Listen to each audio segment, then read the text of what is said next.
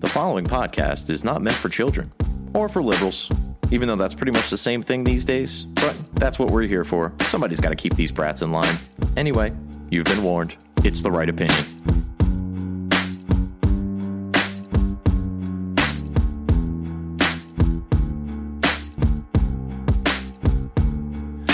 Days, our media's either incompetent or malevolent. They don't believe in heaven, but they acting like they heaven sent. Knowing the truth is way harder than telling it. We gotta work harder, gotta be more intelligent. Sometimes we just gotta grab a mic and start yelling shit. We're living in times when it's hard to stay relevant. Be the elephant in the room, in a room full of elephants. Be the elephant in the room, in a room full of elephants. Boom.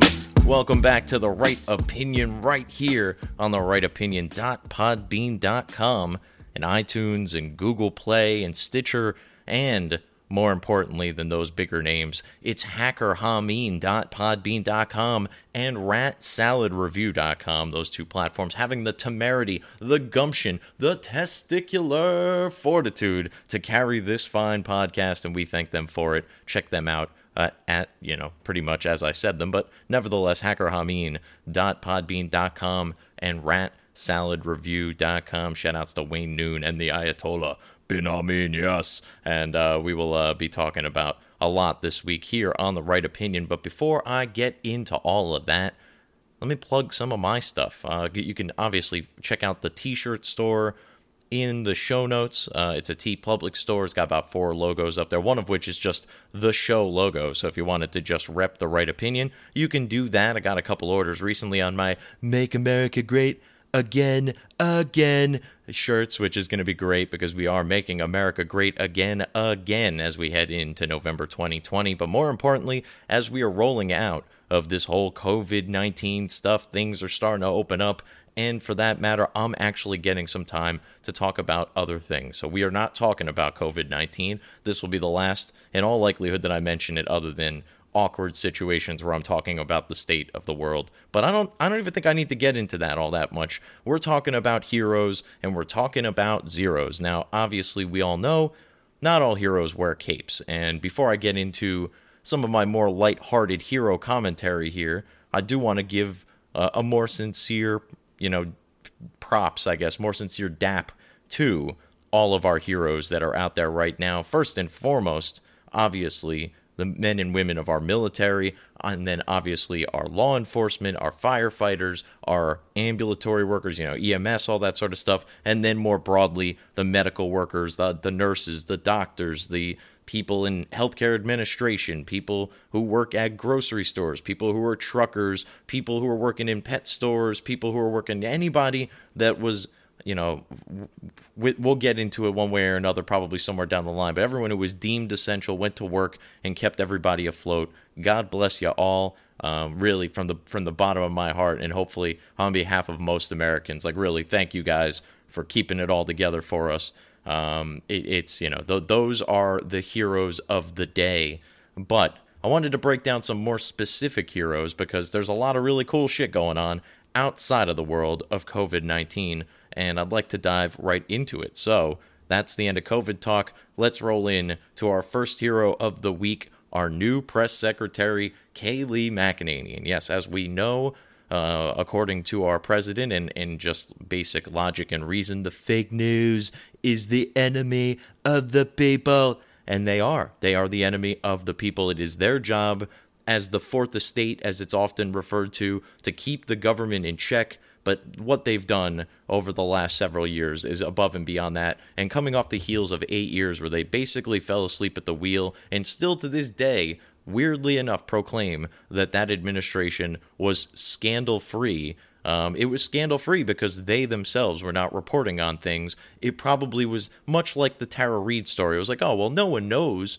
about it, so we're not going to report on it because no one's talking about it because we're not reporting on it because no one's talking about it. Thank you, Dean Baquet, for that paradoxical logic, which will forever apply henceforth to all stupid liberal stories that just go wildly underreported or unreported in a lot of cases, we'll just assume that that's the logic because that's what they said out loud because they're fucking idiots. Anyway, so Kayleigh McEnany handing it to the fake news, like, look, I mean, there's a lot there's a lot that could be said about Kayleigh McEnany. One one of which is obviously she's a very attractive blonde, and that there's a lot of uh, speculation as to how much that contributed to her getting this particular role. But Kayleigh ain't no slouch when it comes to cutting a promo. That much I will tell you. She's prepared. She knows exactly what the scumbag media is going to do to try to defame her. She watched it happen to Sean Spicer. She watched it happen to Sarah Huckabee Sanders, and now she's numero uno target. Uh, Stephanie Grisham escaped all this because she hasn't been doing press target uh, press briefings, but I have a feeling Kayleigh's going to be doing a few press briefings. So, this week, a reporter from Reuters tried to throw some comments that she made early on about the C word, and uh, and so um, she was prepared because you know. Let's face it, the, uh, the leftist media, while they are powerful, they are not incredibly intelligent. And it's very, very, very obvious and very predictable what they're going to do at any given time. So if you're Kayleigh McEnany and you're sitting there going, I got to stand in front of a a slew of leftist lunatics tomorrow. What kind of stupid shit are they going to ask me to try to get themselves in the limelight and to try to embarrass me? Well, they're obviously going to talk about these comments I made on Fox a while back that were even in this reporter's uh, interpretation of them taken wildly out of context. And she puts him, and for that matter, the whole media, in their place, and then Mike drops this bitch and shuffles on out of there like a straight up G, which she most certainly is. Kayleigh McEnany, let's hear it right here on the Right Opinion podcast. Um, Kayleigh, in a previous life, before you were press secretary, you worked for the campaign, and you made a comment, I believe, on Fox, in which you said President Trump will not allow the coronavirus to come to this country. Given what has happened since then, obviously, would you like to take that back? Well, first, let me note I was asked a question um, on Fox Business about president's travel restrictions. I noted what was the intent behind those travel restrictions, which is we will not see the coronavirus come here. We will not see terrorism come here, referring to an earlier set of travel restrictions. I guess I would turn the question back on the media and ask similar questions. Does Vox want to take back that they proclaim that the coronavirus would not be a deadly pandemic? Does the Washington Post want to take back that they told Americans to get a grip? The flu is bigger than the coronavirus. Does the Washington Post likewise want to take back that our brains are causing us to exaggerate the threat of the coronavirus? Does the New York Times want to take back that fear of the virus may be spreading faster than the virus itself? Does NPR want to take back that the flu was a much bigger threat than the coronavirus? And finally, once again, the Washington Post would they like to take back that the government should not respond aggressively to the coronavirus? I'll leave you with those questions, and maybe you'll have some answers in a few days. Yeah. Kayleigh, Thank you very much. Just you were you were. We can be heroes. Like, come on, man. I, look, I mean, I'm obviously being a little hyperbolic on the hero thing because they're not, you know, this is not the level of the people that I thanked at the beginning of the show here. But like I said, when you got an enemy that is the fake news. We need, you know, we need crusaders. We need people to fight the enemy of the people, which is the fake news. And they, for some reason, despite the fact they know the internet exists, they know how it works, and they know that nothing is ever removed from it, they too underplayed the virus in the early goings and they're just trying to pretend that it was just Trump, his supporters, and right wing alternative media. That's what they've been doing for the last month while they're talking about, you know, the, the, the lives lost and the economy and all this sort of stuff, all problems that they've exacerbated, by the way. But um, the, the idea that these media people were fully informed, had a grand plan that was just simply ignored is is an absolute fallacy. This is this is the fabric of this alternate reality that they are trying to paint for you is that Trump and the right wingers and the conspiracy theorists and the Fox News watchers and the the trailer park, you know, flyover state people that these these people were just completely out of their minds because they thought this was just no big deal and the media was super serious about this, was covering this, was holding people accountable, like Nancy Pelosi and de Blasio, who are inviting people out in mass in major metropolises. They, they weren't doing any of that. They weren't taking it any more seriously than the Fox News channel was, or that the Daily Wire was, or that the Daily Caller was, or whatever the case may be. they were just as you know as lax about this as everybody else, if not worse, because at the end of the day, like I said, the Pelosi's of the world, the de Blasios of the world, these people in blue states and in super blue cities were the ones that put a lot of people in danger. Andrew Cuomo is still being worshipped despite the fact that he is personally responsible for a bulk of the deaths in the nursing homes because he put a stupid mandate in place that said we need to for, we need to put take these. Oh, I'm, I'm talking about the fucking virus again. Kayleigh McEnany, deviate. That's a, that was a hard left turn there.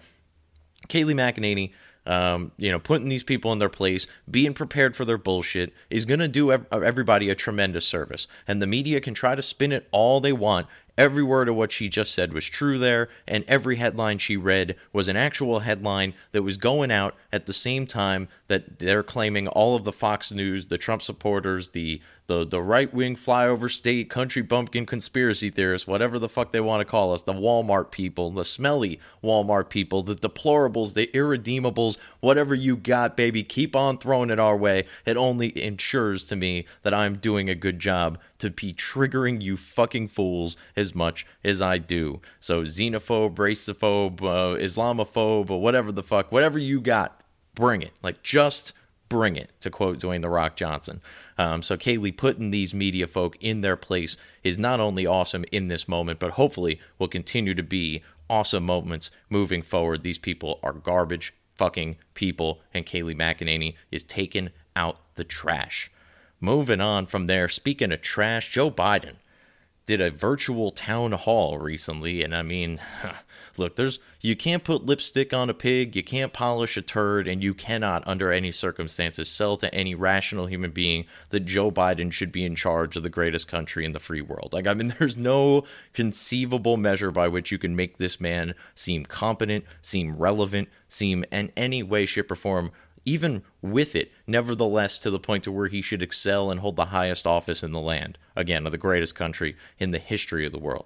This is this is really terrifying. And then they, they take it a step further and they have him doing a virtual town hall because you know he's like if anybody's in quarantine, it's Joe Biden. If God forbid this motherfucker gets coronavirus, it is ball game for him and probably the de- Democratic Party from now until the end of time um, but it, it will just completely crumble. Can you imagine the madness that would break out if Biden was unable physically and that we had to go to Bernie or a Hillary emerged or uh, Bloomberg popped back in or whatever it was? The, I mean, they're lucky that that convention probably isn't going to happen because I'm convinced that there would be like massive riots. Like these people have had enough of each other's bullshit. There is such a fissure in the uh, a fissure, I suppose, uh, in the um, in the Democratic Party, and it is it is amazing. And Joe Biden is like the only thing holding it all together right now. Barely so, barely so. And so they have they have him doing this virtual town hall, I guess, whatever it is. They actually have him operating the computer at some point, which means that the people on his staff must be going into an equal, if not greater, cognitive decline than Joe Biden is to think that that was a good idea. But then they've got him talking, and our hero for this segment, in addition to the absolutely god awful internet bandwidth, you know, whatever the fuck happened here, the connection was so bad um, that that even Joe Biden, you almost, you, while he's generally incoherent the uh, the pauses that you're about to hear and all of this audio and the skips and the lags that is not me. That is not me manipulating it. That was pulled directly from the youtube feed from the biden campaign. Um, and it is it is really bad. But the real hero here is the bird in the background who's clearly had enough of Joe Biden's lies, as if you notice, it happens to be calling right after he makes some ridiculous, over the top virtue signal statement or some blatant inaccuracy uh, about the current situation. So, Joe, do it your best, brother. Take it away if you even know what it is and where away may be. This president summoned barely a word, barely a word of empathy, of responsibility, of regret there is no indication whatsoever that he understands the depth of the pain and the loss this crisis has brought. At the same time, this pandemic is exploiting the gaps of inequity that have always existed in our society. You know, it's it's raining open the disparities and injustices that we've allowed to fester. You know, it's estimated that 90% of African American owned businesses were shut out of the first wave of relief not because relief package was racist on its face, but because of pre-existing systematic disparity, disparities in our lending, our lending system. You know, we should be designing our economic response. and it goes on from there. Uh, for those of you who, who don't speak bird, um, I'll, I'll just translate pretty much what they were saying there is bullshit. Shut up. You're old and you're creepy. That was the that was the general gist of as Joe was trying to convey to people through terrible internet connection, through a terrible Zoom feed with a terrible message, and ter- and frankly a terrible messenger. So po- poor old Joe, if he wasn't so you know borderline evil and outright corrupt heading into all of this um, I, I would feel very bad for him as we're watching him slowly decline and his campaign just has no ideas as to how to push this guy as viable because frankly it's an impossible job. But uh, not that i like joe's got memory loss clearly but obviously he probably didn't watch that trump interview with david muir as, as biden was bitching about how trump has never shown even a little bit of empathy for um, for the people who were lost in all of this. Uh, here's a quick clip from ABC News, I believe, or yeah, ABC News, uh, and David Muir, who is a grown ass man with a mullet, uh, and under these given, you know, circumstances, the C word, um, you know, I can understand somebody having a situation like that. I'm not looking too well kempt these days, I guess. I, I, I don't know. But nevertheless, um, I, I, David Muir is hilarious. I don't know who watches David Muir besides my parents, but rest assured, I am ridiculing them when I go over to their house and I happen to see that they have this guy on. How can you take this man seriously? But he does ask a very basic question here of Trump, and Trump gives in my opinion, uh, a, a, very empathetic response to this. And I, I, think you can hear in his voice how sincere he is. So here is the president talking to the people who have lost people in uh, as a result of the C word. I would be remiss if I didn't ask you one more question about the nearly 70,000 Americans whose lives have been lost. Grandparents, mothers, fathers, sons, daughters. Right We've lost more people now than we lost in the Vietnam War. What do you want to say to those families tonight? I want to say I love you. I want to say that we're doing everything we can. There is nobody, I don't sleep at nights thinking about it. There is nobody that's taken it harder than me. But at the same time, I have to get this enemy defeated. And that's what we're doing, David. That's what we're doing. There you have it. He loves you. He's he's thinking of you. He is losing sleep at night over you uh, and your loss. And I mean, yeah, I mean, you can make the uh, accusation that that's just a political, you know, soundbite, whatever the case may be. But um, I mean, as somebody who's been following this guy in his political career now for five years or whatever it is, um, I can I can usually tell when when he's full of shit and he's not. And I mean, obviously, this is not by any means any sort of empirical evidence of his sincerity there, but I mean, you got you got to imagine again if you want to just apply the worst possible motives to him and that this is all about him having 70,000 people die on his watch is not good for his legacy as a president as a great american and um, obviously he doesn't like that. So it, to, to suggest that he's like reveling in this is um, utterly absurd. And uh, I think he really does feel for these families, man. I mean, we've we've seen more than enough stories, or at least we did early on in the presidency,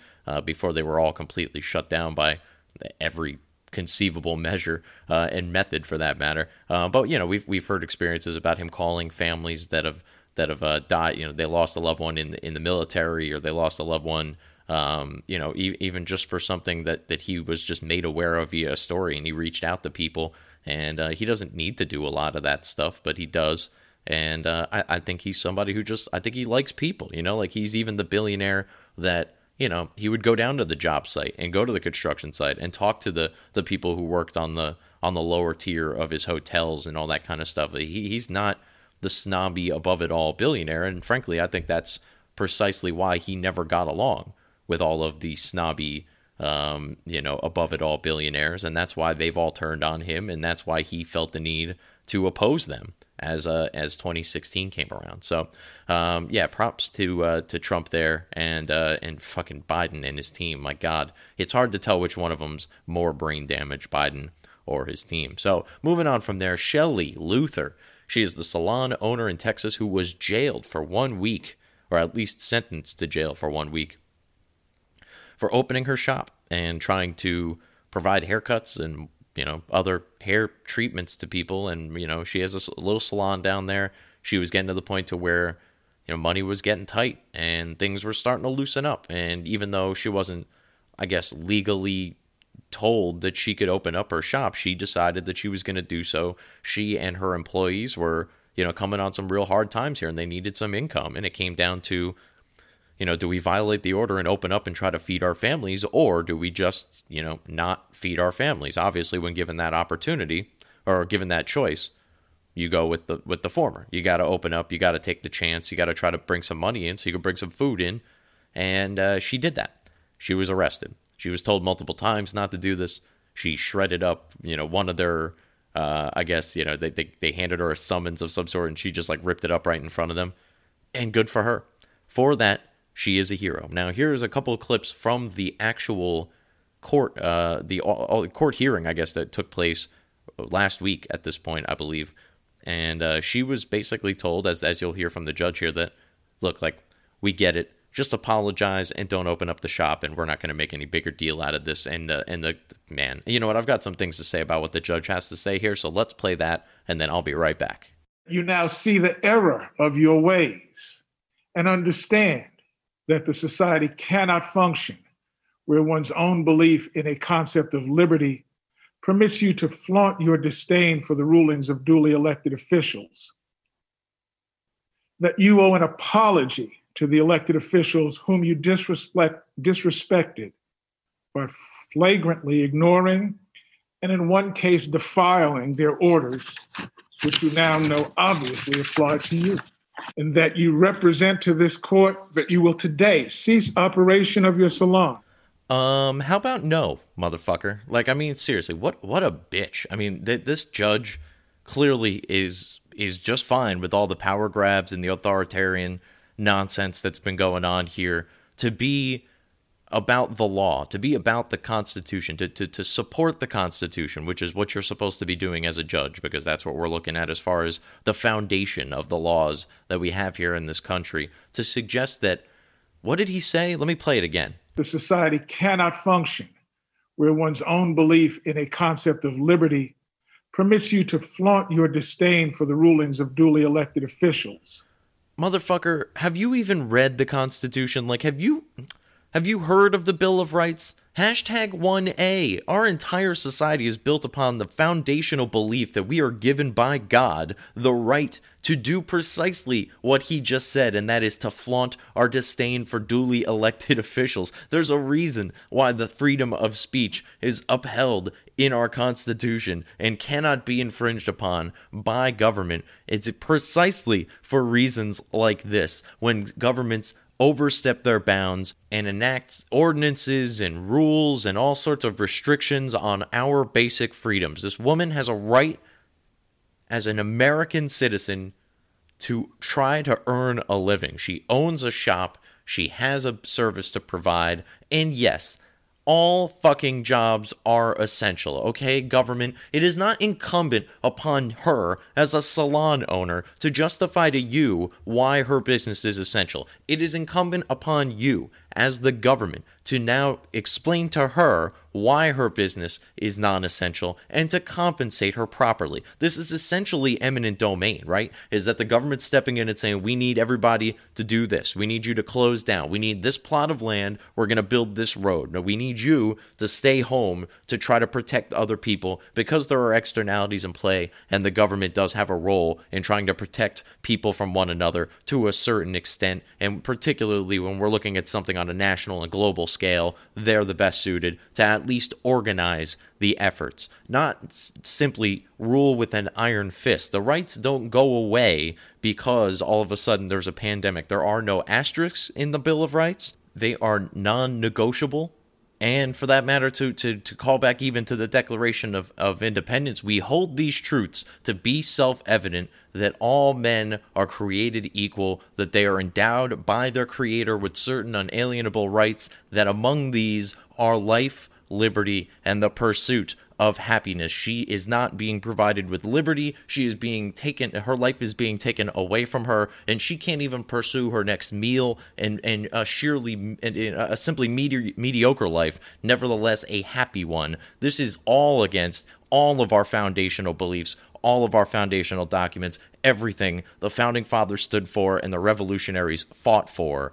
This is utter absurdity. And Shelley Luther, you know, not all heroes wear capes, not all of them cut hair either, but this one does, and God bless her for it. Here is what she had to say in response to that judge. Miss Luther, take it away. Judge, I would like to say that I have much respect for this court and laws.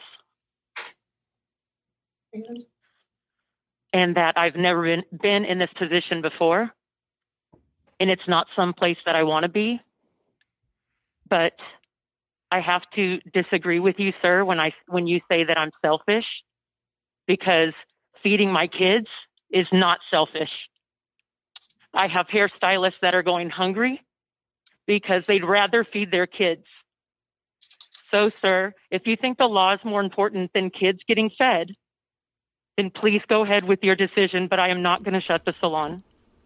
There goes my hero. Watch her as she goes. Shelley Luther standing up to the authoritarian overreach of government and this particular judge in this instance, giving her, giving him rather, the finger and saying, no, throw me in jail because this isn't right and I'm standing up for it. I will not apologize for trying to conduct my business, for trying to help myself and my uh, my employees feed their families. It is again incumbent upon the government to prove that her business is non essential, not the other way around. And if they are going to deem her business non essential and close her down, she needs to be properly compensated by the government. And the unemployment stuff and whatever's going on with the small businesses, she's not even able to open up the shop. So it doesn't even, it, it, it's at a point right now to where she needs money coming in. The government isn't doing what it needs to do in order to help her in that manner, and so she's taking it upon herself. Furthermore, all jobs are essential except for the you know rare instance where you got like a kid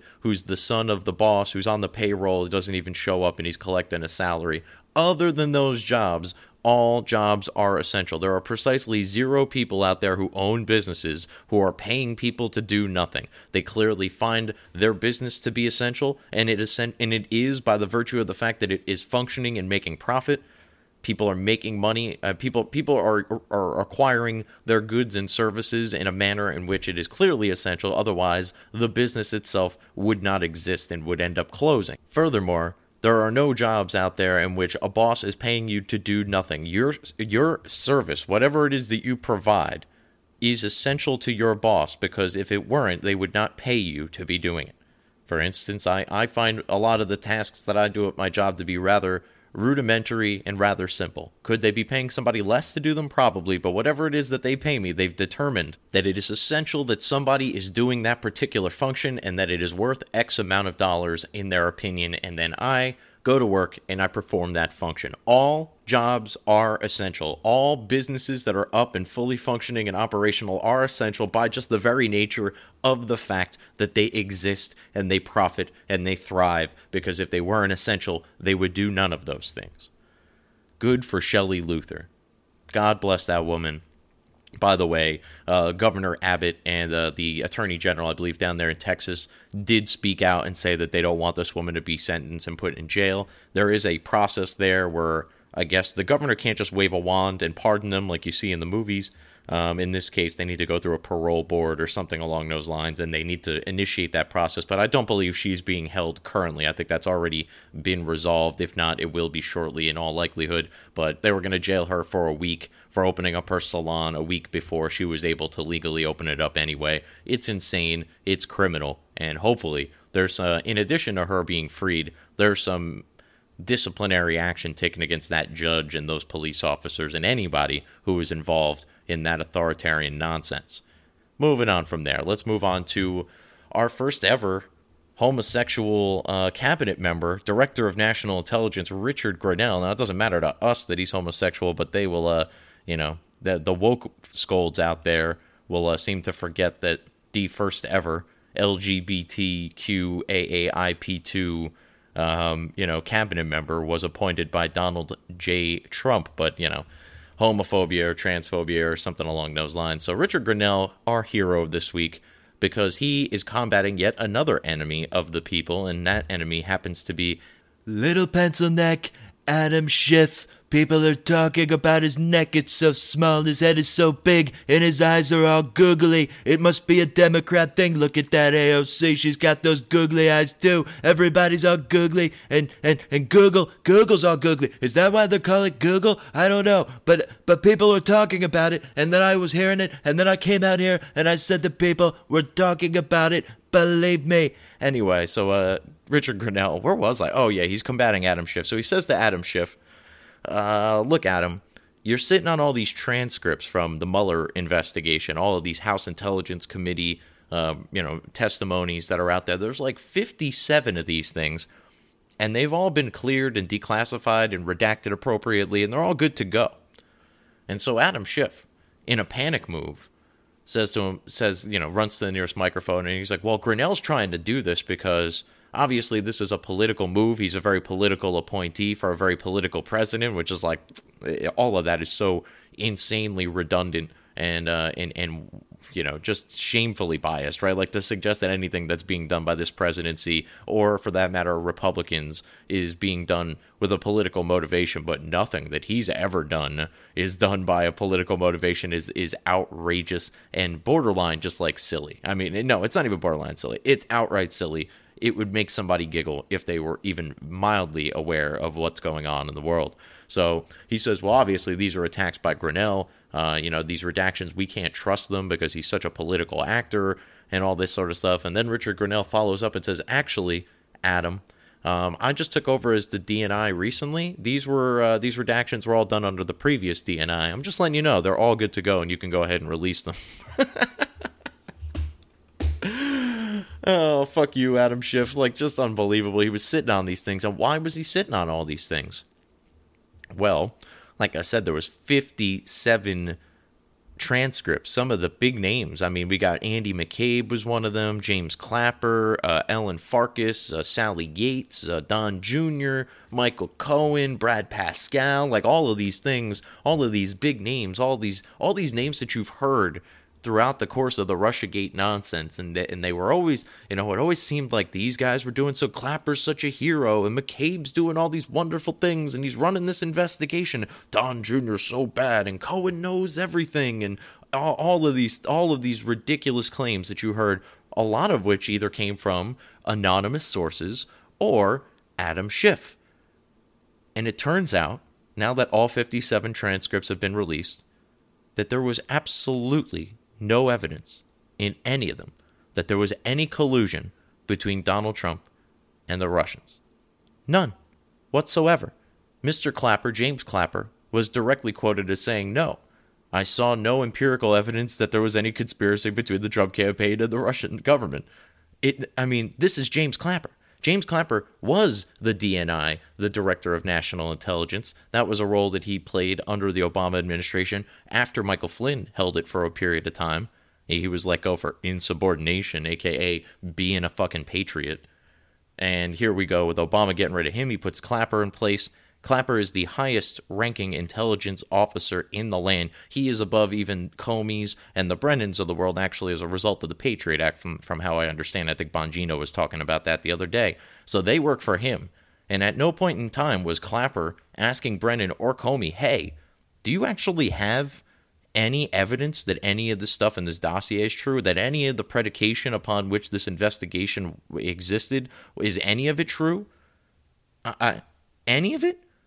And it, either he didn't ask because he didn't want to know, or he did ask and was never shown anything that amounted to anything and allowed the investigation to continue inexplicably. Nope, not inexplicably, explicably, because he and the rest of them are corrupt pieces of shit. So Grenell released all those testimonies. Nothing in Don Jr.'s testimony was damning. Like nothing in Brad Parscale or all, any of these other people was damning all of the stuff on the other end, the Sally Yateses and the Clappers and the McCabes, all of them testified to the fact that they didn't know or see anything definitive that even suggested that Donald Trump and the Russian government were in cahoots in an attempt to steal the 2016 election for the president of the United States. None whatsoever. And this is Adam Schiff was holding on to all these things, right? He's hoarding them, much like he's hoarding um, what's his name, um, um, Michael Atkinson, the ICIG's testimony from the impeachment hearing. He's still got that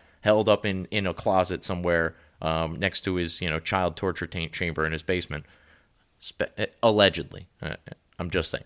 Uh, got to got to got to CYA on that one, but he's still holding on to these transcripts. And Grenell's like, "Oh, by the way, buddy, you can go ahead and release those." But why was why was Schiff holding on to them? Now there were some reports that Schiff was in panic mode over these transcripts, but he did ultimately release them, probably because Grenell exposed him so badly by saying, "Not only can you release them, but any of your your potential." um, suspicions of political motivation are null because I wasn't in place when these were cleared and redacted and and and declassified. So Schiff releases the transcripts. Now he's been exposed. He's been talking about all this time for all these years, all of these different, um, it, it, you know, interviews that he's done on CNN, on Fox. He was even on Tucker Carlson's talking about. Um, yeah, I've seen more than circumstantial evidence that that the Trump campaign colluded with the Russians. There's a lot of uh, you know, on its surface information, and uh, there, you know, all these things he said over and over again. I've seen this in evidence. I've seen it. I've seen it. I've seen it. Well, where was it?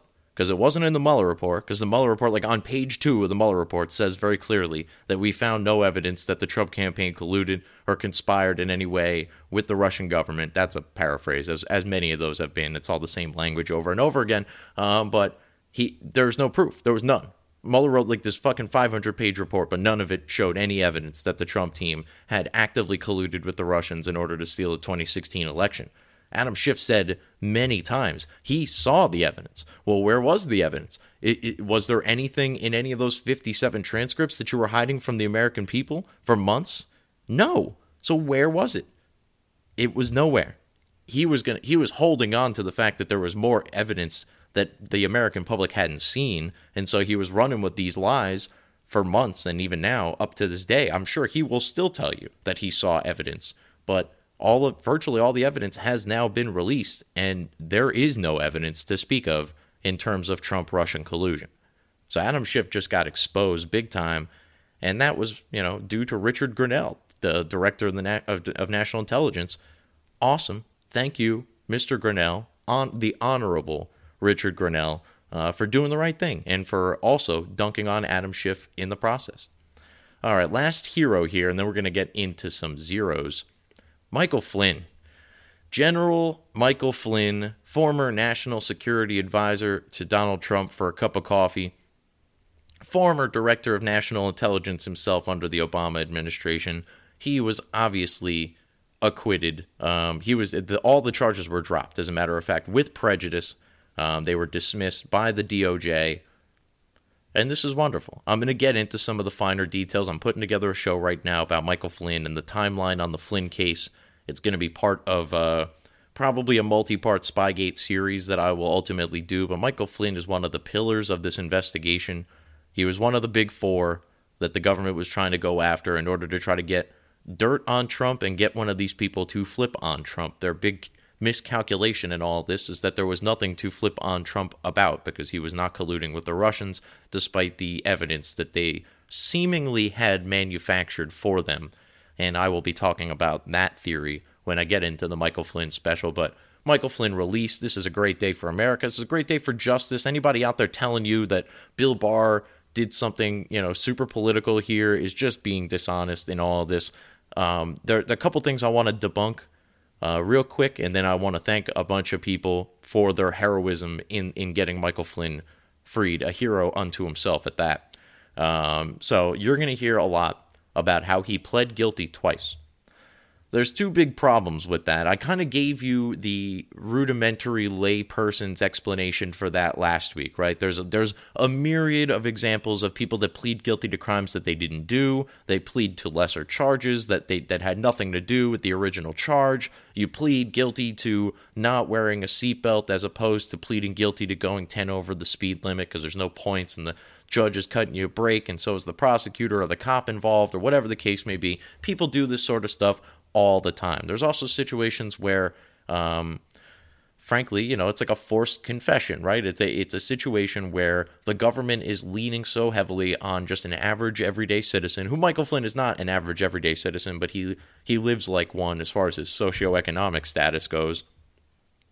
And the government laid its full weight upon him to the point to where it bankrupted him.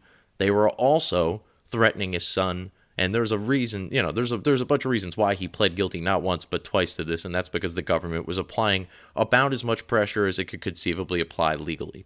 And and it may not even have been legal at that. But let's get into the legal nitty gritty of all this sort of stuff. So two flaws with the he pled guilty twice theory. Number one is that yes, lying to the FBI or a federal investigator is a crime, but that is not a crime in all cases all the time.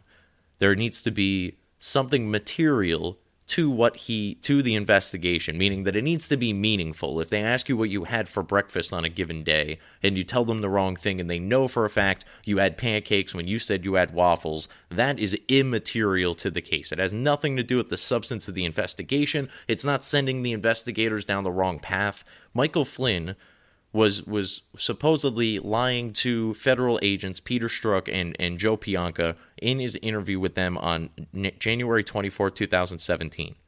They asked him questions about a transcript that they had that they did not show him, which violate not violates, but is against most protocols that they would implement in such a situation where they were questioning a suspect and had a transcript of the phone call. Shadiness aside, they had the transcript. So they were interviewing him about words that they knew for a fact what they were already. They knew nothing he was going to say to them at any point during that conversation was going to change the fact that they already knew what he said to Kislyak, the ambassador from Russia. They already knew. They had an entire transcript typed up. At no point in time was what he said going to change their interpretation of what they already know that he said and the predicate for the interview was so weak that it wasn't even able to stand on its own as its own investigation, and the federal government knew that. There happened to be a previous investigation into Michael Flynn for Russian related nonsense prior to this that opened up in August of 2016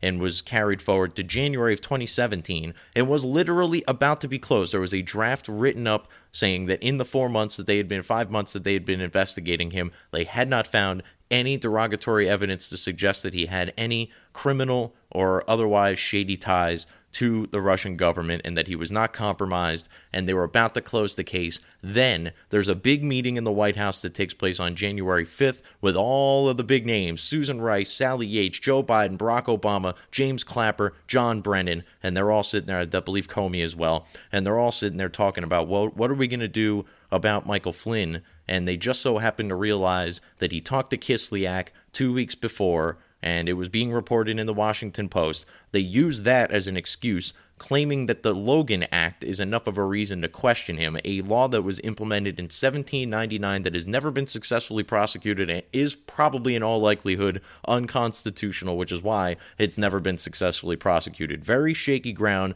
upon which they would have never been able to open their own brand new investigation to justify. So they tacked it on to the one that was about to close. Peter Strzok called somebody in the FBI and said, Hey, don't close that case yet if you haven't already. And then, sure enough, they use that already open investigation to piggyback off of and then use the Logan Act, a very weak and, and untenable claim uh, for which you might actually jail the incoming national security advisor. Because let's face it, as the incoming national security advisor, it's not as if he's doing his own foreign policy on be uh, you know against the will of the United States. He is going to be the incoming person working on foreign policy on behalf of the United States. So he didn't violate the Logan Act. They knew that. They went to go interview him and they just tripped him up about things that he may have said. None of which, by the way, the things that he supposedly lied about were um, were he talked to the Russians about a UN vote about ceasing Israeli settlements in Palestinian territory, and another thing was sanctions that were recently implemented right around Christmas of that year um, against uh, against Russian uh, embassies that, that Obama shut down and, and basically deported all of their ambassadors back to Russia. They were calling Flynn to talk to him about their potential course of action to retaliate against Obama. And Flynn was doing what he could to try to temper down the situation and was not only acting in the best interest of, of the American people, but really in the best interest of all parties involved. An escalation from Russia would have probably caused a lot of issues that didn't need to be, as there was a new administration taking hold anyway in the not too distant future. And so, even if he had talked about those things, which he most certainly did, according to uh, the testimony uh, of the FBI agents uh, in accordance with the transcript that they had,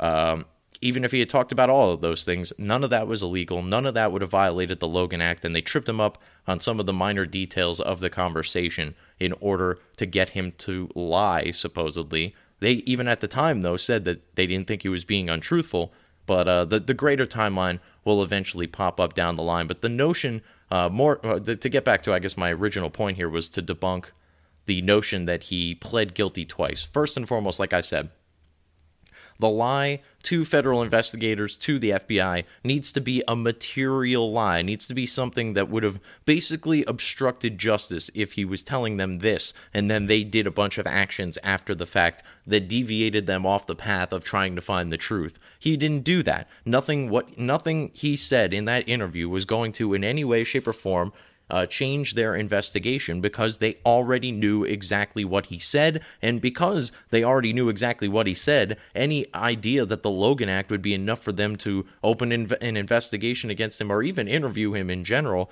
is insane because they literally have the words on paper. And if he violated the Logan Act, they wouldn't have needed to interview him. They would have simply been able to prosecute because, again, they already had what he said on paper written down. So it was all a trap from the get go. The lie itself was immaterial because it didn't in any way, you know, change the investigation or, or send it off off course. And furthermore, and this is a real big one because this is brought up in a litany of lawsuits where there's been improper guilty pleas, is that a guilty plea, in order to be valid legally in the United States, needs to be given knowingly, voluntarily, and intelligently. Now, obviously, he is intelligent. He is very much aware of the inner workings of the intelligence community. He even told Michael Michael Flynn even told Andrew McCabe when McCabe was going to send Strzok and Pientka over to interview him. He told them, "Yeah, I mean, you already know what I said. I assume you guys had that conversation recorded. You listen to everything that the Russians have to say." So he knew he knew he was being recorded. Why would he have lied about these things? None of this makes any sense. So anyway, um, needs to be done, the guilty plea that is, knowingly, voluntarily, and intelligently. Now, obviously, he was intelligent, he was of sound mind when he made the decision, but knowingly and voluntarily, not so much. A, the voluntarily kind of goes out the window when you consider the fact that he was being bankrupted and ultimately bankrupted, and for that matter, the Sidney Powell um, uh, regime of lawyers that took over for him and eventually got him freed was working off of crowdfunding money.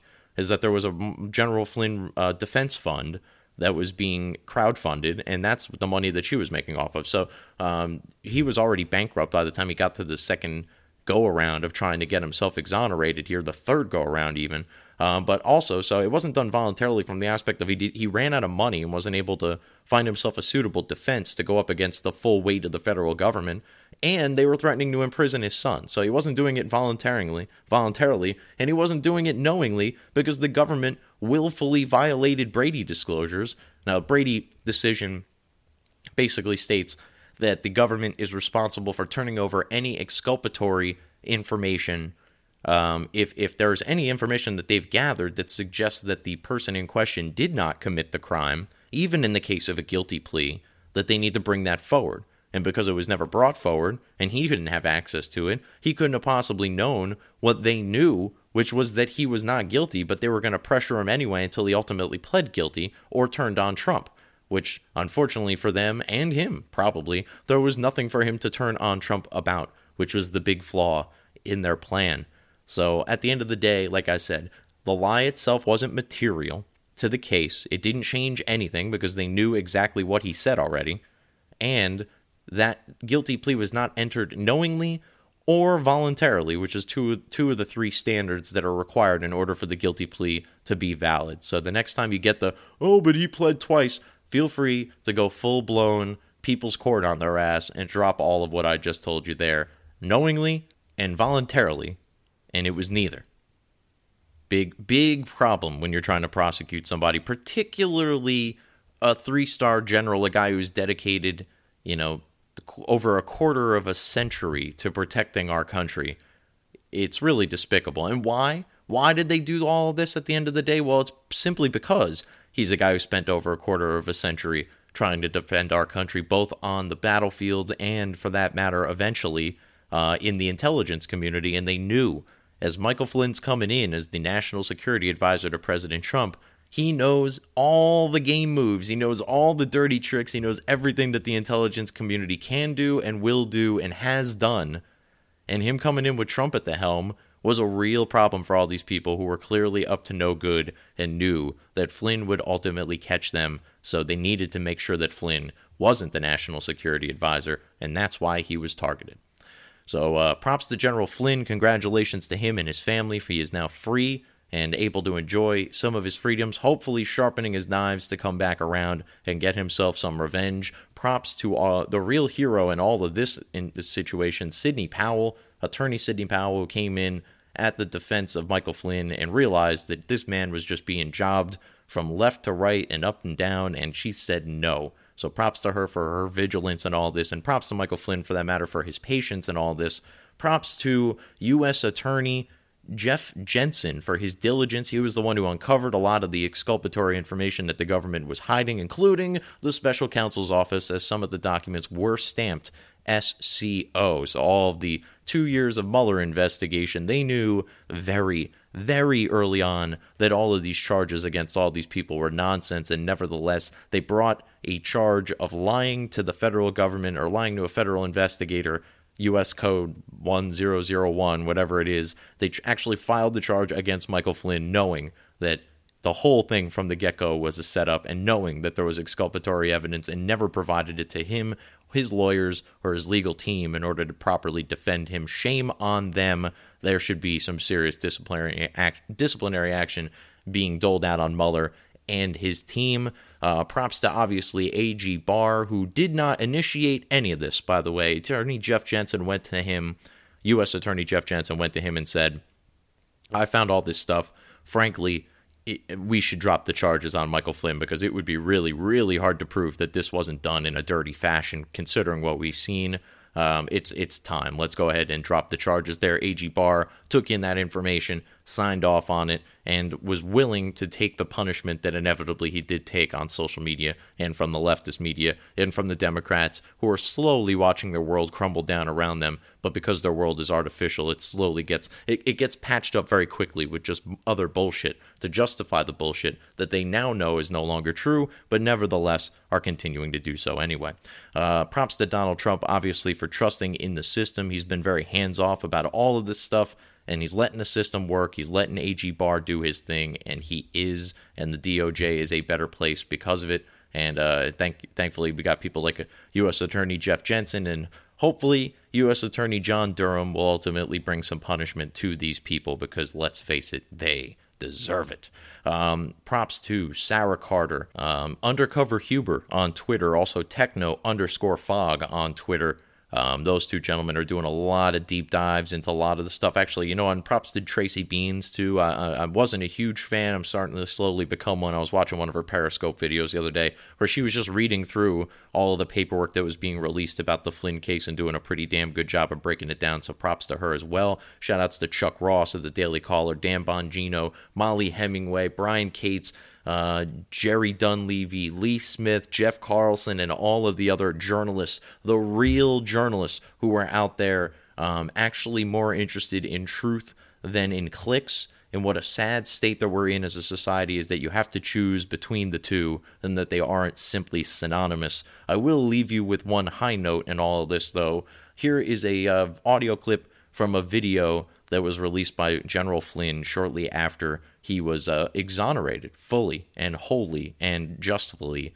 Um, he is home and relaxing and hopefully, like I said, sharpening his knives and getting ready to come back and get himself some revenge because he was targeted by some very evil, very corrupt people simply because he was an American hero who they knew would do the right thing, and that meant putting them in jail.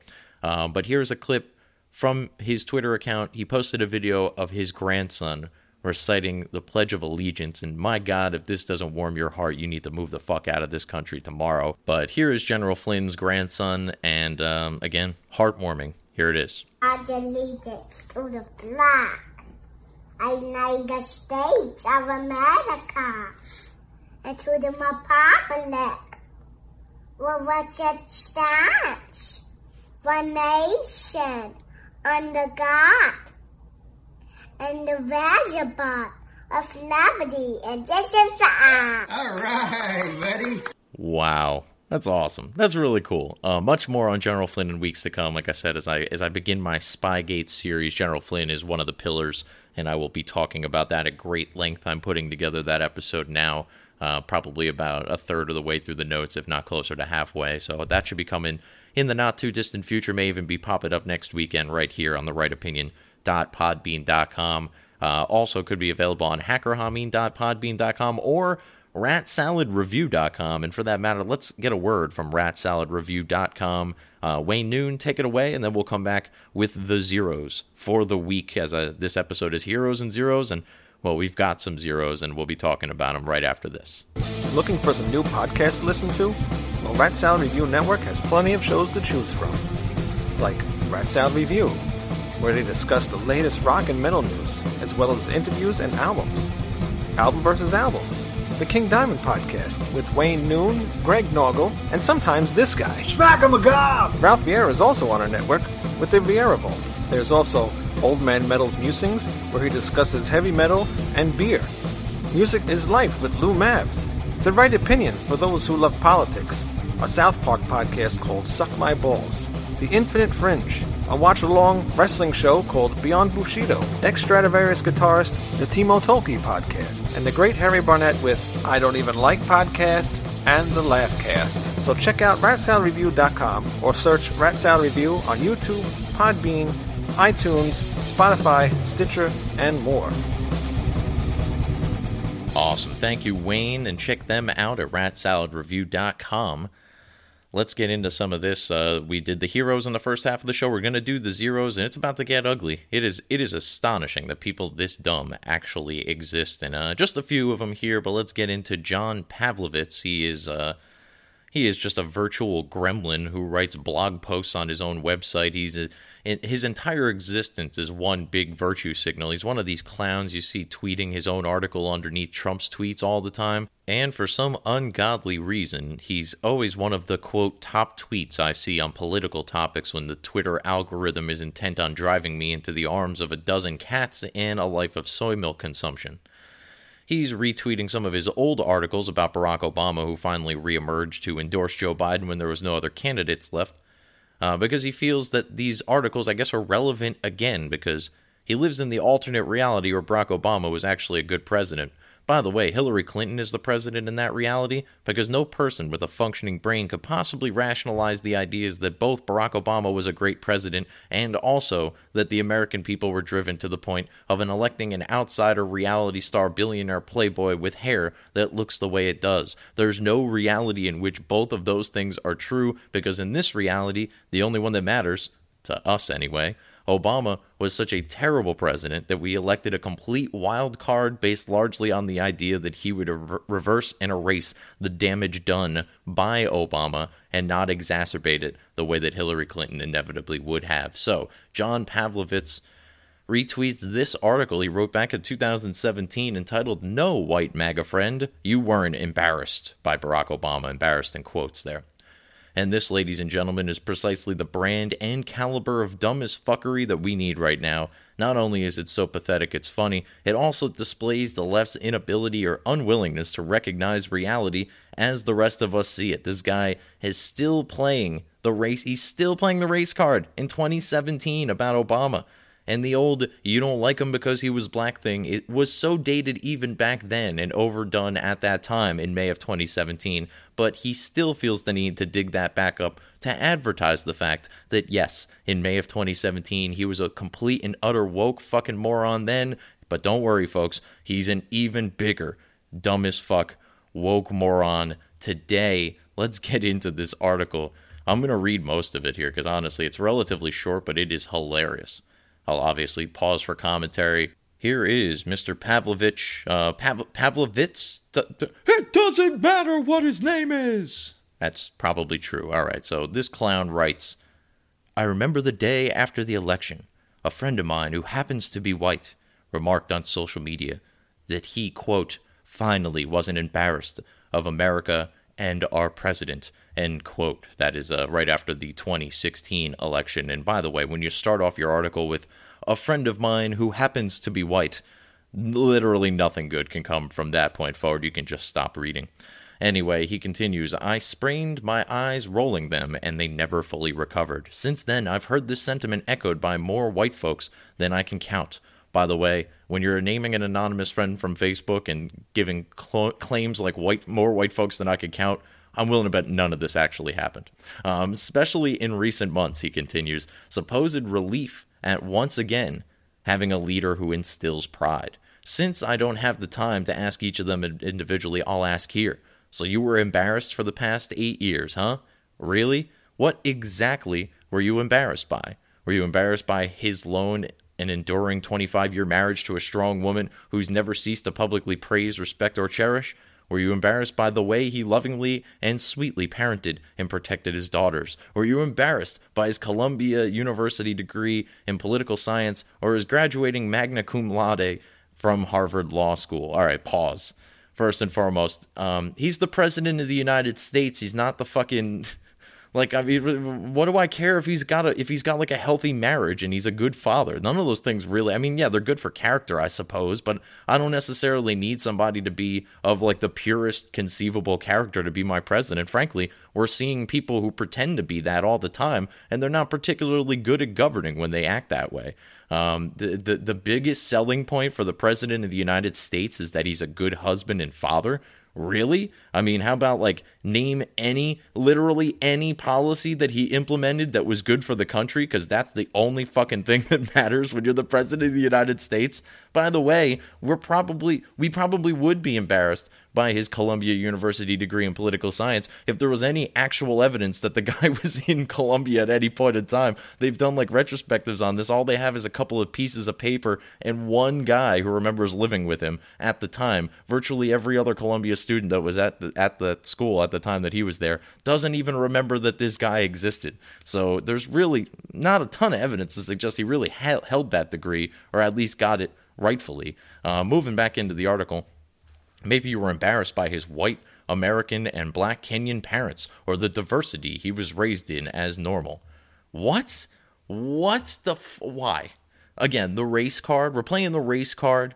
This how pathetic are you that you're like, oh, you obviously you don't like him, and it obviously must be because I'm bl- he's black. It, it's because he's black. All of my friends are white. Like this guy cannot see anything other than race. It appears. And what kind of person are you when you live in that world? Some would say a racist. Anyway, continues. Were you embarrassed by his eloquence, his quick wit, his easy humor, his seeming comfort meeting with both world leaders and street cleaners? By his bright smile or his sense of empathy for his, st- for his steadiness? Perhaps by his lack of personal scandals or verbal gaffes or impulsive tirades? What? What world does this guy live in? Lack of personal scandals. I mean, the lack of personal scandals only exists because the media covered up for him. But I've gone through a variety of them that happened either as a result of him or under his watch. Obviously, the Spygate scandal, Project Cassandra, um, delivering uh, $1.5 billion to Iraq, apologizing on the world stage for America, doing all of these ridiculous things that he's done. Gotten, oh, God, Fast and Furious, Benghazi. I mean, like, man, there was plenty of stuff. The IRS scandal uh, where they were targeting conservative 501c3 charitable organizations. None of those things were scandals because the media ignored them, but that doesn't make them any less corrupt or relevant.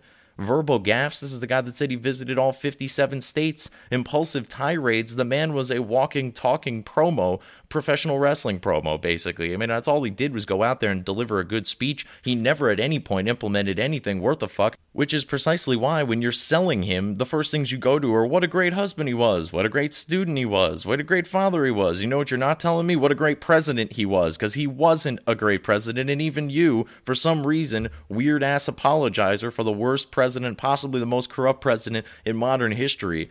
All you have are selling points that have absolutely nothing to do with the job of being president. He continues on talking about the people who were embarrassed. No, you weren't. Honestly, I don't believe you were ever embarrassed. That word implies an association that brings ridicule, one that makes you ashamed by association. And if that's something you claim to be to have experienced over the past eight years by having Barack Obama representing you in the world, I'm going to suggest you rethink your word choice. You weren't, quote, embarrassed by Barack Obama. You were threatened by him. You were in- intimidated by him. You were challenged by him. You were triggered by him. Nope, I was embarrassed by him, buddy. Sorry. Sorry, none of those things are really true. Triggered maybe a little bit, but only triggered because of how embarrassed I am. Challenged by him? Certainly not. It takes me all of five minutes to Google how fucking corrupt this guy was and the fact that he has any sort of legacy, which is only being held up by the media at this point, as virtually everything he's ever done other than implement gay marriage on a national scale has been completely eviscerated and for the better. And uh, as far as the gay marriage thing goes, I'll give him props for that. It was one of two things he accomplished in eight years. The other was Obamacare, which was a travesty, and it continues to uh, sink our healthcare system to this very day. Threatened by him? No, certainly not. I've seen him lift those five pound dumbbells. I'm not all that worried. Moving on, he continues, but I don't believe it had anything to do with his resume or his experience or his character or his conduct in office. Well, that's because you're a fucking idiot. He continues, because you seem fully proud right now to be associated with a three time Mary serial adulterer and confessed predator. He's not a confessed predator. They let you. What again? What world do these people live in where they've compounded so many lies that they've actually fabricated a completely different reality for themselves? This is why I attack the media as much as they do, is that they've pushed these lies to the point to where by the time the retractions go out or the truth gets out, these people have already formulated a worldview based on things that were simply not true. Very few things in my world have I ever really stumbled upon where I was like, oh shit, that changes everything. And that's because I don't listen to the mainstream media. It's really not all that difficult. They all lie, and that's all they do. It's really not, it's really not, it, it's silly at this point to continue to believe this nonsense. He continues A man whose election and business dealings and relationships are riddled with controversy and malfeasance. Okay, the guy's flawed. And controversy, again, is relative because the controversies only exist because of the goddamn media. You say, on one hand, no scandals for Obama, but controversy for Trump. Why is that? It's it's certainly not because Trump has, has done worse things than Obama did. I can tell you that much having looked at both sides of it. You're perfectly fine being represented by a bully, vile, a, bullying, vile, obnoxious, genitalia grabbing, Twitter ranting, prime minister shoving charlatan who's managed to offend all our allies and alienate millions of our citizens in a few short months. Not what? Who is he alienated? Wh- who? Feel free to point them out. Because the, the people that he has alienated aren't citizens, that's for sure. He's alienated the aliens, that much I will give you. He has definitely done that. But uh, the genital grabbing and the tweet ranting and all these hyphenated insults along the way, all of this sort of, yeah, I kind of like that he shoves prime ministers out of his way. And I kind of like that he's a bully because he's our bully. And I kind of like that he's obnoxious because he really, really triggers people like John, whatever the fuck your name is here and you're okay with him putting on religious faith like a rented, dusty, ill fitting tuxedo and immediately tossing it in the garbage when he's finished with it. None of that you're embarrassed by? I wonder how that works. Actually, I'm afraid I have an idea. Listen, you're perfectly within your right to have disagreed with Barack Obama's policies or to have taken issue with his tactics. oh, oh, now I'm now I'm allowed to have problems with those things. Thanks. Thanks, John.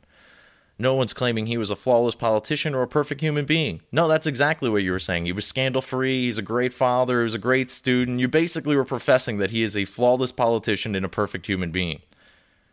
You you literally just did that like four paragraphs ago. Do I need I, I'm not going back and reading it. Moving on, but somehow I don't think that's what we're talking about here. I think the thing President Obama did that really upset you, white friend, was having a complexion that was far darker than you were ever comfortable with. I think the president we have now feels much better. Okay? Um, not true.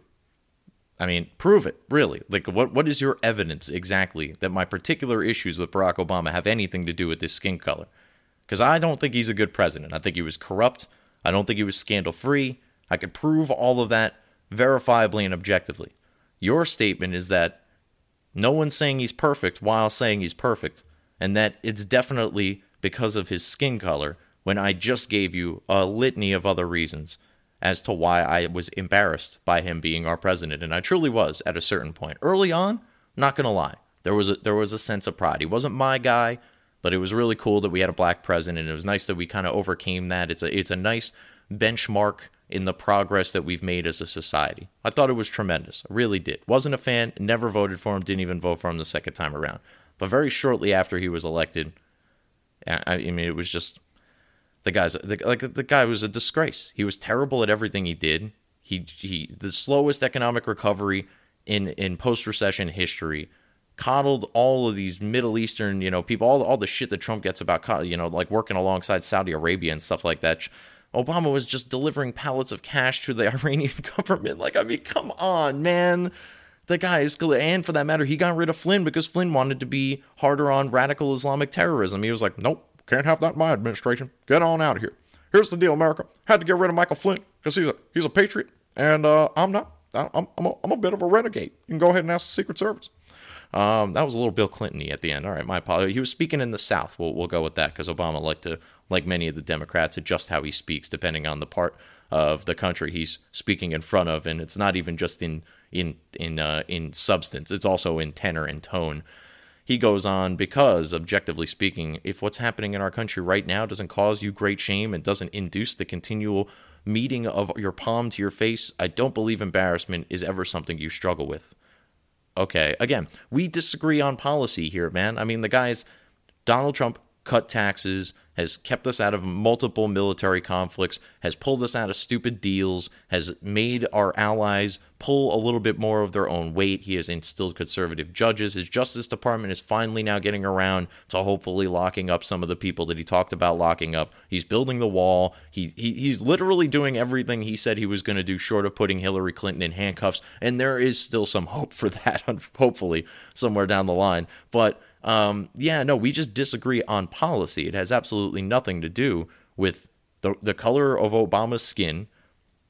And it certainly does not make me do the face palm gimmick because uh, I'm not embarrassed by our president. I think he's a great reflection of our country. I think there's a lot of loud mouths on Twitter out there in this country, and I think having one in the White House is a is a nice little way for some of you idiots out there, people like yourselves, John, whatever the fuck, um, you um, you know you should probably look at Donald Trump and realize how similar you actually are to him, how much you actually rely on him, being that virtually every headline on your stupid blog contains his name.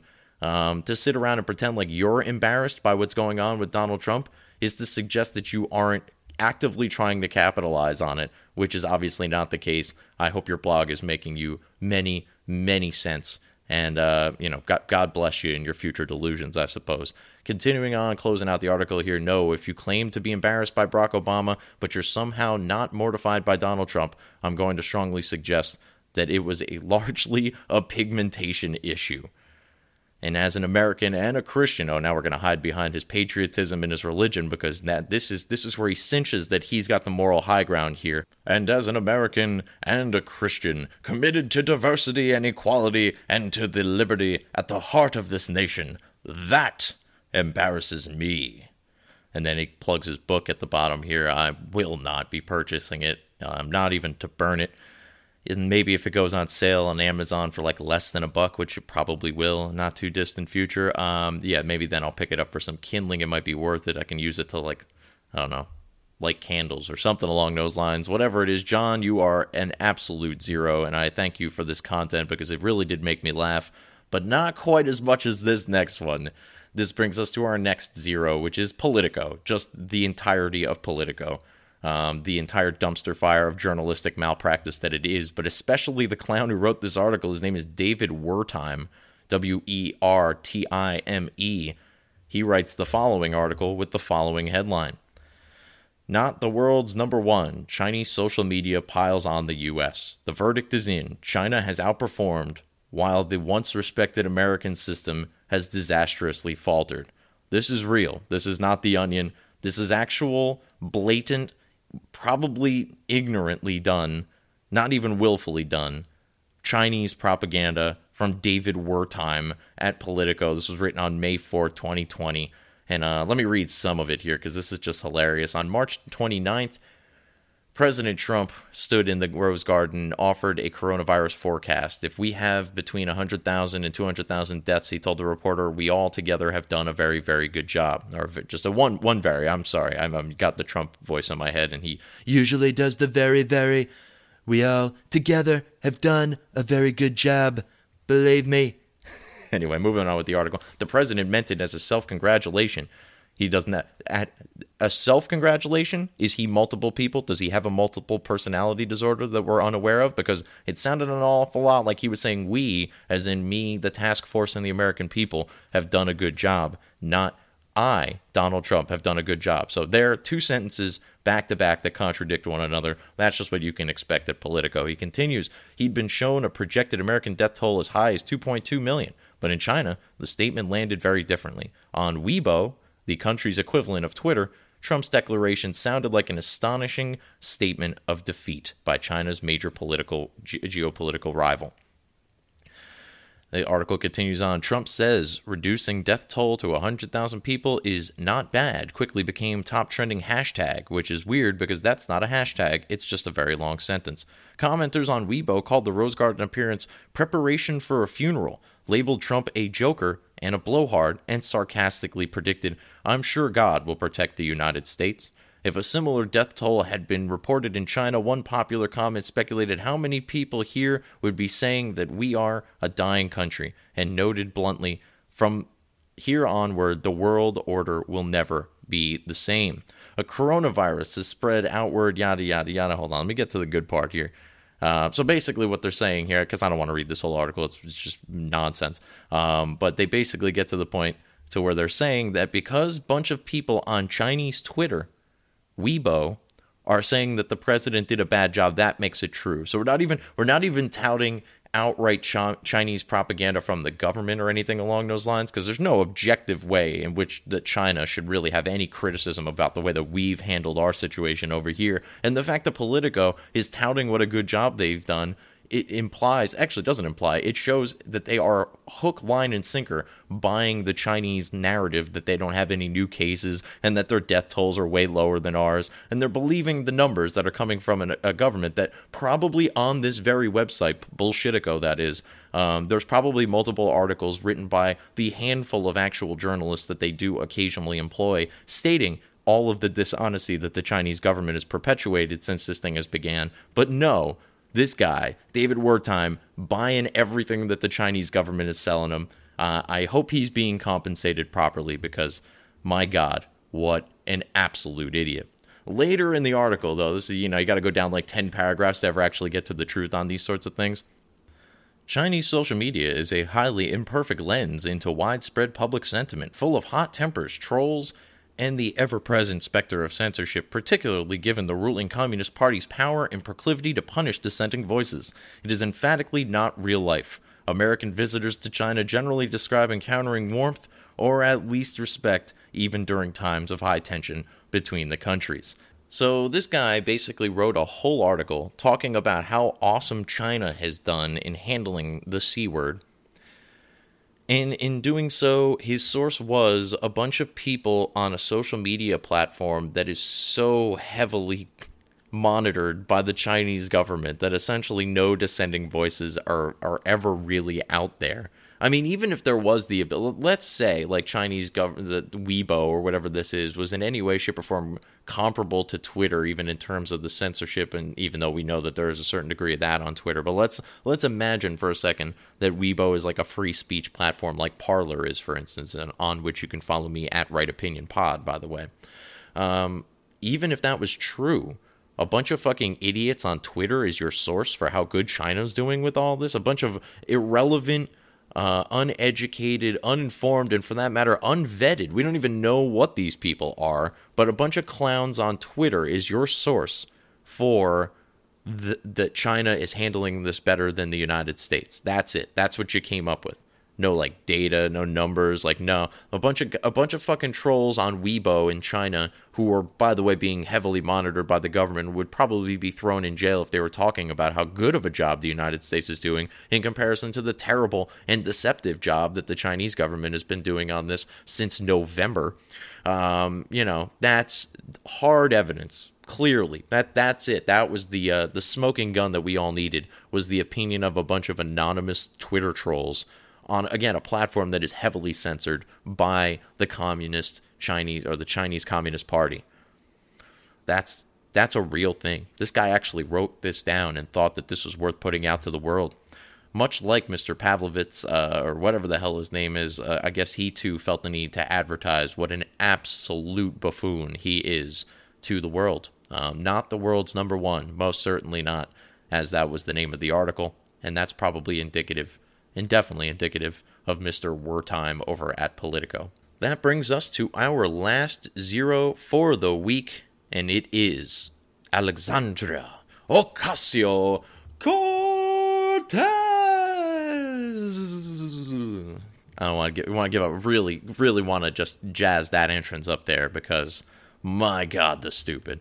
So this is the zero of all zeros. This is the final one for the week here. Obviously, this this this particular young lady, she may be a hero amongst the left, but here on the right opinion, where we actually have not only not declining but inclining cognitive ability here. Yes, we unlike your presidential candidate who could barely tie a shoe, we here are aware of actually what's going on in the world, and we find stuff like Alexandria Ocasio Cortez's Instagram stories absolutely fucking hilarious. So her Instagram story the other day, this was like two, three days ago.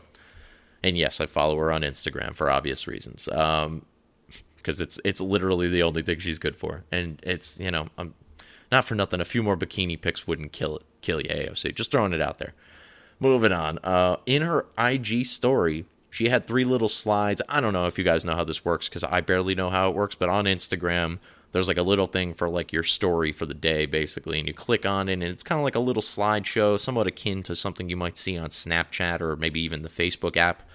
Um, and she was she had like three little slides. The first two were about Ahmaud Arbery, who was likely murdered, um, I believe, down in Georgia. Uh, there, there's a big case. He's an African American fellow who's jogging through a neighborhood. He was chased down and gunned down by a couple of white guys, one of which used to be a cop. Um, it's a terrible story, and that in, in, I I usually don't buy into the hype on a lot of these stories, but based on all the available evidence here, it feels like it, this guy was absolutely murdered, and that the system grossly failed his family by not immediately prosecuting the people involved.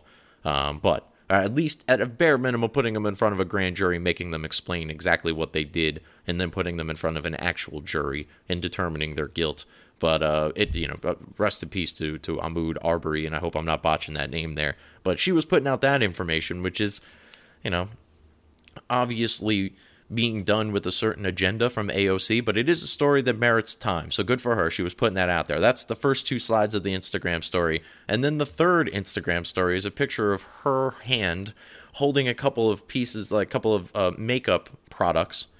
And she says, Random question. But do you all put on concealer before foundation or foundation before concealer? And then underneath it says, ironically, working from home has me doing makeup more often because I'm on publicly recorded video interviews every day, so I have to teach myself these things again. Um, you know, asking the real important questions at this at this time. By the way, like on the she's on the Instagram story and it's like, hey, our first two slides are about like this really serious topic that definitely needs delving into. And then, oh, by the way, random makeup question. Really, this is this is marvelous. Um, she, by the way, I've never applied foundation or concealer at any point in my life, but I've, I'm by the name of it, it sounds like foundation would go first by virtue of the fact that it is foundation. Um, and if not, the whole makeup industry is a sham, um, which it probably is anyway. I know nothing of it. Um, but um, it, it's, you know, foundation should probably be the first layer. You know, if you're building a house, would you put the foundation on the second floor? I don't know. Uh, maybe she would. wouldn't surprise me one bit. But I just thought this was ridiculous. It's like, oh man, on one hand, you're actually doing something good for once, something I can't really kill you for, and then you just go hard left turn into stupid makeup question. Why, by the way, do you need to look so good for all of these interviews? I, are are are you do you feel a, a certain pressure that's being um, applied upon you as a as a woman in 2020 that you need to feel uh, or at least look a certain way in order to be on television? Who's applying that pressure? Is it you? Because if so, then uh, you know the evil male patriarchy has been getting blamed for these things for quite a while. I mean, personally, again, I think she's easy on the eyes, and I think that's pretty much the only thing that she's good for, other than spewing lies. But at the end of the day, I mean, as an empowered, powerful, uh, supposed intellectual, hypothetical economist and representative of Congress, I mean, you would figure she doesn't necessarily need to doll up for these interviews because people should be taking her seriously for her intellect. Sorry, I couldn't hold that one together. Anyway, uh, that's it for the week. So we got the heroes, we got the zeros. Really, again, thank you out there to everybody who's on the front lines of this stuff: the medical workers, the truck drivers, grocery store owners and workers, pet store workers, anybody out there who's been struggling, who's on lost their jobs, who's who's hunkering down and doing the best that they possibly can for the people around them. Like God bless all of you seriously yeah from, from from the bottom of my heart really I, I appreciate every one of you guys out there. And for those of you who are struggling uh, i you know I, I am all empathy on this on this one. I get it. I was unfortunately unemployed not too long ago for an extended period of time within the last couple of years. It sucked. It had absolutely nothing to do with the c word. And um, you know the uncertainty that you're dealing with right now I feel your pain. I was there. As a matter of fact, I lost the job and, and managed to find one right before it became a real problem for me. I'm lucky in that respect. Uh, I understand many of you are not, and uh, you know, God, God bless you. And uh, hopefully, for those of you guys who do have money to spend right now, support those local businesses. Man, me and uh, and and the lady purchased uh, some some food from via via DoorDash from the little pub around the corner from me that I love, and I I, I tried to kind of go to frequently anyway before all this. I try to go to them every so often now uh, just to try to keep them afloat. And if you can do any small part to do that in your own right, I'm I'm no hero. Let's make you know I'm not trying to make myself out to be one here. I'm just trying to do the little bit that I can do. And uh, and if we all do that, we can all be heroes, just for one day. Anyway, so that's the end of that. Um, this is the right opinion right here on the right opinion.podbean.com check out iTunes and Google Play and SoundCloud and maybe not SoundCloud, Stitcher. I always fuck this up. Whatever. Just just type the right opinion in quotes and make sure it's the one that's black and white and red all over. Screw the Washington Times for stealing the name of my podcast. And uh, as always, the right opinion.podbean.com, hackerhamin.podbean.com, ratsaladreview.com, and you can follow me on Twitter, on Parler, on Instagram, and on Minds at Right Opinion Pod. And also feel free to email the show, especially you guys between the Flynn stuff, if there's certain aspects of the Spygate things you want me to cover or you're interested in or you want me to clarify. I, I drop a lot of information on these podcasts and I'm not trying to talk down to anybody, but sometimes maybe I'm not doing it the best possible way. So if you got questions, hit me up on Twitter. DMs are always open as well if you don't want to ask publicly, or you can email me the right opinion pod at gmail.com and I'm happy to do like an email show. As a matter of fact, if you guys could send in a few questions, that'd be awesome. I'll do like a bonus episode where I sit down and I hammer them all out. Love to hear from you guys. And uh, that's just about it. I believe check out the merch store in the show notes. Check out all the stories that I drop in there. Uh, don't don't give John what's his fuck what's his nuts any clicks though. Um, I read you the entire article and I'm ashamed that I clicked on it not once but twice um, now. So uh, he probably is up to a total of four views, assuming his mom read it. And that's all we have. So I'm left with nothing more but to remind you that opinions are like assholes. Everybody's got one, but this asshole has the right opinion right here on the right opinion. Dot Podbean.com. I will talk to you guys next time. Peace. Be the elephant in the room in a room full of elephants. Be the elephant in the room in a room full of elephants. Be the elephant in the room in a room full of elephants. Be the elephant in the room in a room full of elephants. Boom.